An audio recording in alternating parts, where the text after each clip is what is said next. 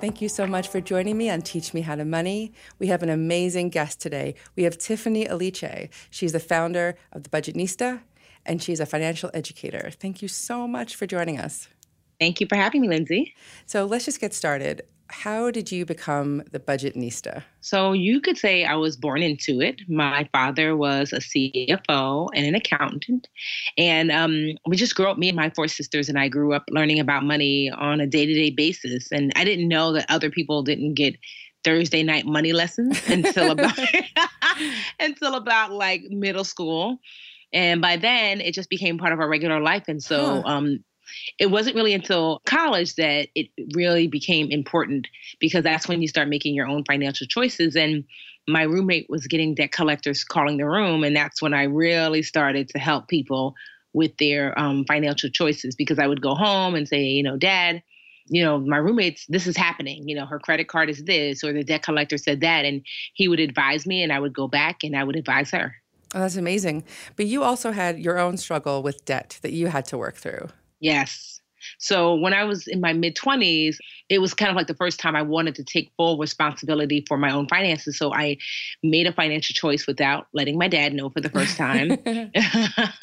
Someone who was a friend of mine, obviously he turned out to be a thief, told me I thought he was independently wealthy. You know, when you're young enough to think because people have a nice car and stuff that they actually have money. Oh, yes. Yeah, so that's what I thought. And so I asked him to teach me how to invest. And somehow it ended up in a credit card scam with him oh my God. stealing i know stealing about mm, i want to say it was about $20000 off of my credit card. Oh my gosh. Yes but they found that i was complicit because I, I, made the mistake and i was like oh, okay yeah he's gonna put it back. And so they were like well you kind of allowed it so you owe this money. Um, oh no. yes it ballooned to like nearly $30000 in debt and it was right before the recession. I just bought a house not that long ago, like before that oh time. Oh so everything came to a head. The recession hit. I lost my job. Credit cards, and now it's like thirty thousand dollars. And um, now I'm losing my home to foreclosure. Everything happened. Oh. I know it was the worst time, and not to ask for advice from my father. So, did you eventually just turn around and say, listen, you know, this is what happened? Well, honestly, I figured I dug my way out because I was so upset with myself that I couldn't sure. bring myself to tell him. And so I instead kind of relied upon all the advice he had previously given me and I mapped out a plan and I worked the plan and then I wrote a book about the plan and in the book I have a chapter explaining what happened and that's how he found out. I gave him the book before it you know, went live and I said, I want you to read chapter five. and he couldn't oh believe it. By then it was years later and I'd already, you know, I was doing better. And he was like, why didn't you tell me? I was like, I, I know. I was like, I was, I was embarrassed because you taught me so well. I know. But I mean, it, it all came, you know, to be for good because the truth is up until then I was financially perfect and I couldn't relate to like financial mistakes other folks made. And so that kind of gave me the insight that I needed to be the budgetnista. So you were in a major spiral that wasn't your fault, but you found yourself there. What were some of the steps that you took to get out of it? Well, first, I had to stop digging, right? So you're in a ditch yeah. and you stop digging. So I had, for the first time, I'd never had credit card debt before. And so the reason why I got really bad, because it took me a while to realize that I had been a victim of a scam. So all of a sudden, I had these credit cards, so I was using them. And so, you know, for like a good, I want to say month until I realized, wait a minute, where's my money? And so I started to rack up you know, all of this debt. And so the first things first, I had to stop.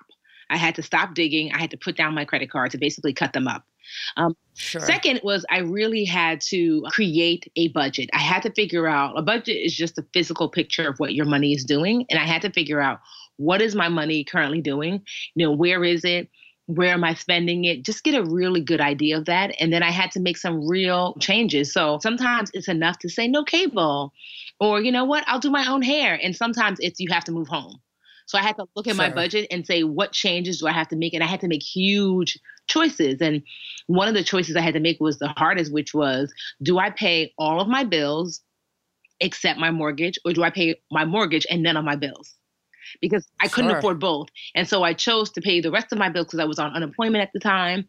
I chose to pay my bills, put my student loans in deferment, and not pay my mortgage because it was the one bill that I just could not afford. And eventually I lost my home to foreclosure. I moved back home, I was 30. Sure. And it was the hardest, most humbling thing. And from there, yes, I, I just relooked at my budget and said, okay, if I can at least make $500 a month, then because I didn't have to pay rent at home and I didn't have to pay for food. So I slowly but surely started to build my life back up.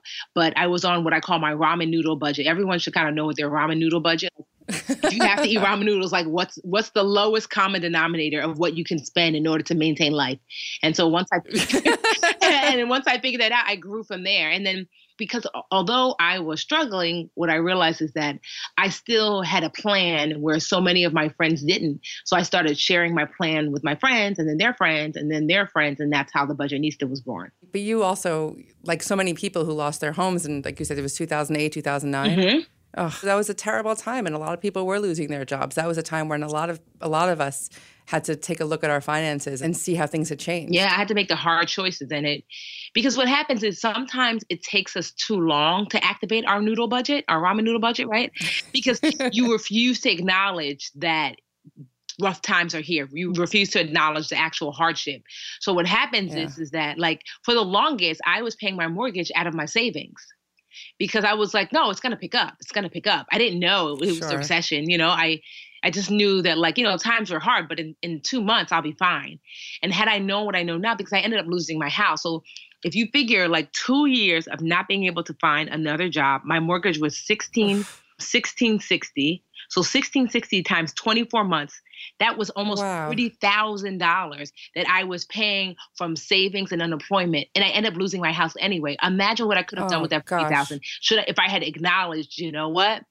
Cut your losses and make changes now. And so too many of us wait too long to activate that ramen noodle budget when necessary when, when it comes to putting together a plan for somebody to pay off their debt, where should they start? Honestly, it was not short. I'm like, ooh, where'd, where'd you read that? I'm Like, I literally well, just paid off my student loan debt six months ago. um, well, congratulations, first of all. That's incredible. Thank you. Um, no, so honestly, it, it starts with one, creating, I people don't like the word budget. I, sometimes I call it a money list. It's just a list of all of your expenses and how much they cost you a month right? So everything from entertainment groceries to bills, everything.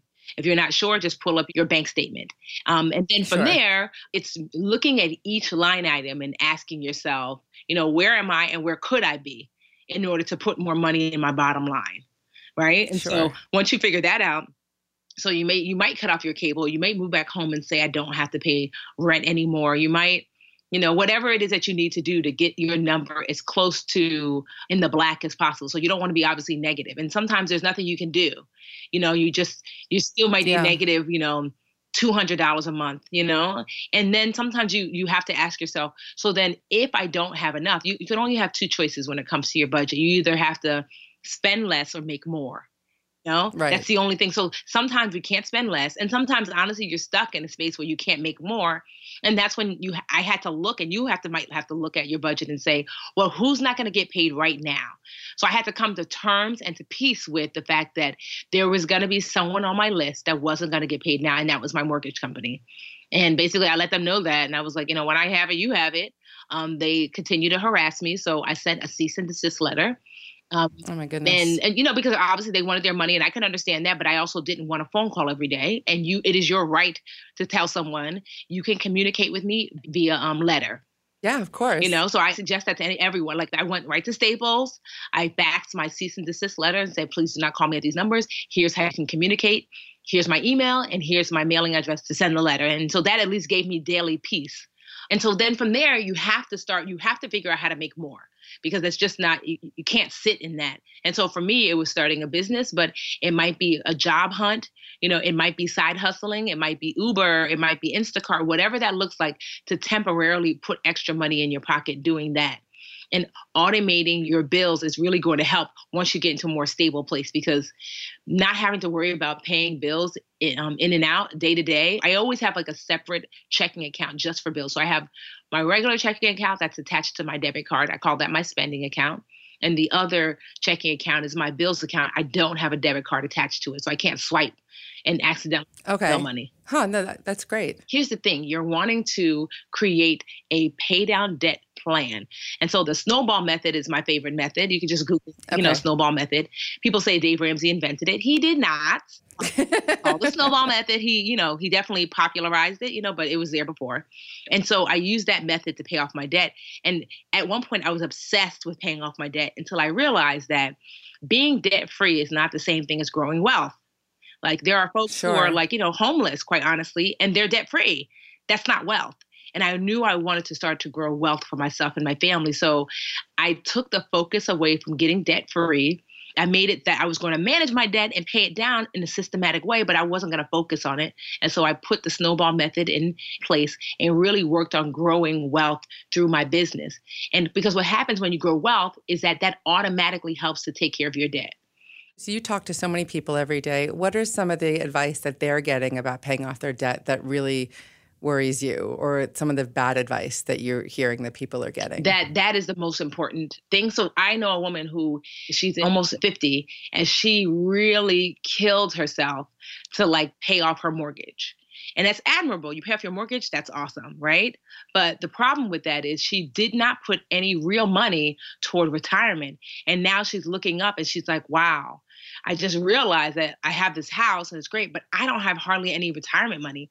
You know? Sure. And so that's that's what I mean. That sometimes, you know, we get this mixed message when it comes to our money that yes, paying off debt is, is definitely a good thing, but you don't want to sacrifice um, your future and your ability to to grow wealth and invest sure. the. I run a seven figure a year business and someone was like, You're just now paying off your student loans? I'm like, Well, my student loans were $53,000. And that money that I didn't put towards student loans, I used it to grow a seven figure a year business.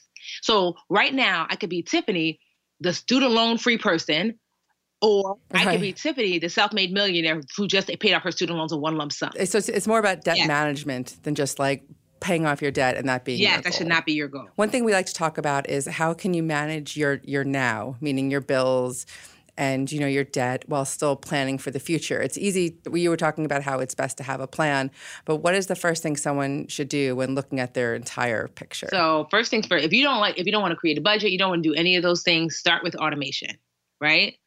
And so okay. um first things first figure out how much your bills cost you. Typically people get paid every other week.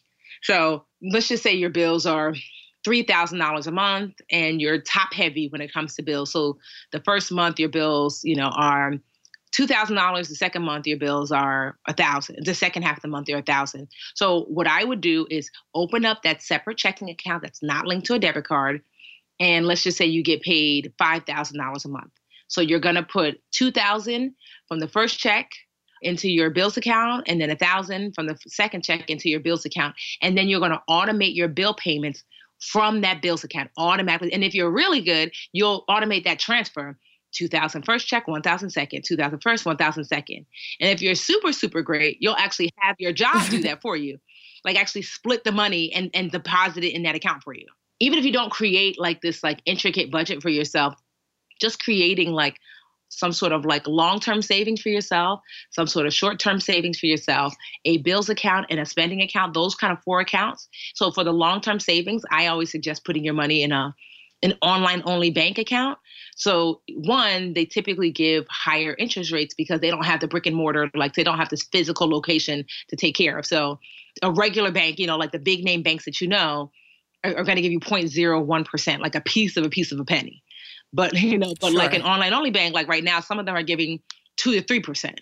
I think that's great advice. What would you say to a person who's listening to this podcast who just feels hopeless about their overwhelming debt? Honestly, I have uh, been there. So, first things first, you're likely feeling hopeless because you have not forgiven yourself. Um, and so I've been there. I mean, I fell into a depression right after, like, it's I mean, the recession hit me so hard, losing everything. And I just remember thinking, like, it doesn't get much. Where I'm like, I'm 29. It's my 30th birthday. I'm living in my parents' house. I'm sleeping in my middle school bed, which is like an extra, an extra medium, which is like a small medium. And I just remember thinking, like, it literally doesn't get does it get lower than this? It does because my dad was like, by the way, you have a midnight curfew. I'm like, I'm 30. oh my oh gosh. Like, it's so it's so humbling one thing yes, after another. And I just remember thinking like it just doesn't get worse than this, you know? It took me a while to forgive myself because I was beating myself up for making all of these mistakes, you know? Like you should have known better, you should have recognized this, you should have I should have could have would have all over the place. And so it you know it wasn't so i remember telling my best friend Linda because i kind of even i retreated from like hanging out with friends and wasn't calling anyone back. And so finally my best friend linda like cornered me after nearly a year of me being gone. And she was like tiffany what is going on? And i told her you know like i lost everything. I made every mistake you could think of. I am broker than broke. I'm negative $300000 in debt with my student loans and credit cards and my mortgage. Um, i don't know what i'm going to do. And she was like is that it? And I remember I was like, I mean, what? Yeah, that, she was it? like, I mean, I thought you killed somebody the way you've been hiding out. And she was like, Tiffany, don't oh, you know we're funny. all broke? Like, where yeah. everyone is struggling. And what she did was she helped to normalize that during this time, so many people were struggling that I was not alone in it. And two, I had not done anything wrong. People make mistakes you know? And they so do. once she kind of like illuminated that it, uh, it gave me the permission i needed to forgive myself. And once i forgave myself it opened up my eyes to the solution. I could not see the solution over my pity party. No it's just so easy to feel like mm-hmm. you're alone. And once you realize that you're not like, honestly like i have a facebook group called dream catchers live richer. And so it's 350000 people. And what we do there is just support each other on our financial journeys. Um, because i wanted i created that so that that group is the Linda. That's my best friend.